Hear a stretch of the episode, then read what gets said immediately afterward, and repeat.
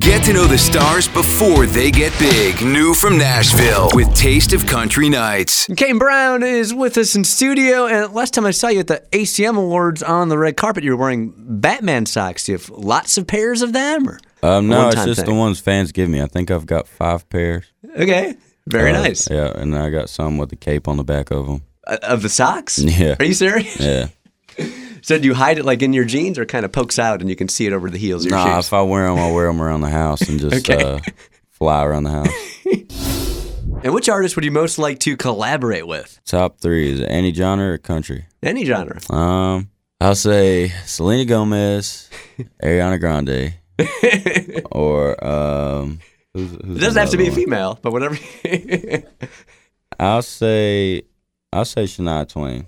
Oh, Just- right, Just right. because that's one of my big uh, girl crushes growing up. So have you met either of these three? nope, Okay. they keep me away the day I do. Okay, because I know Shania just did a show at Bridgestone, and or, Yeah. or, or maybe it was a Drake show, and Shania was there.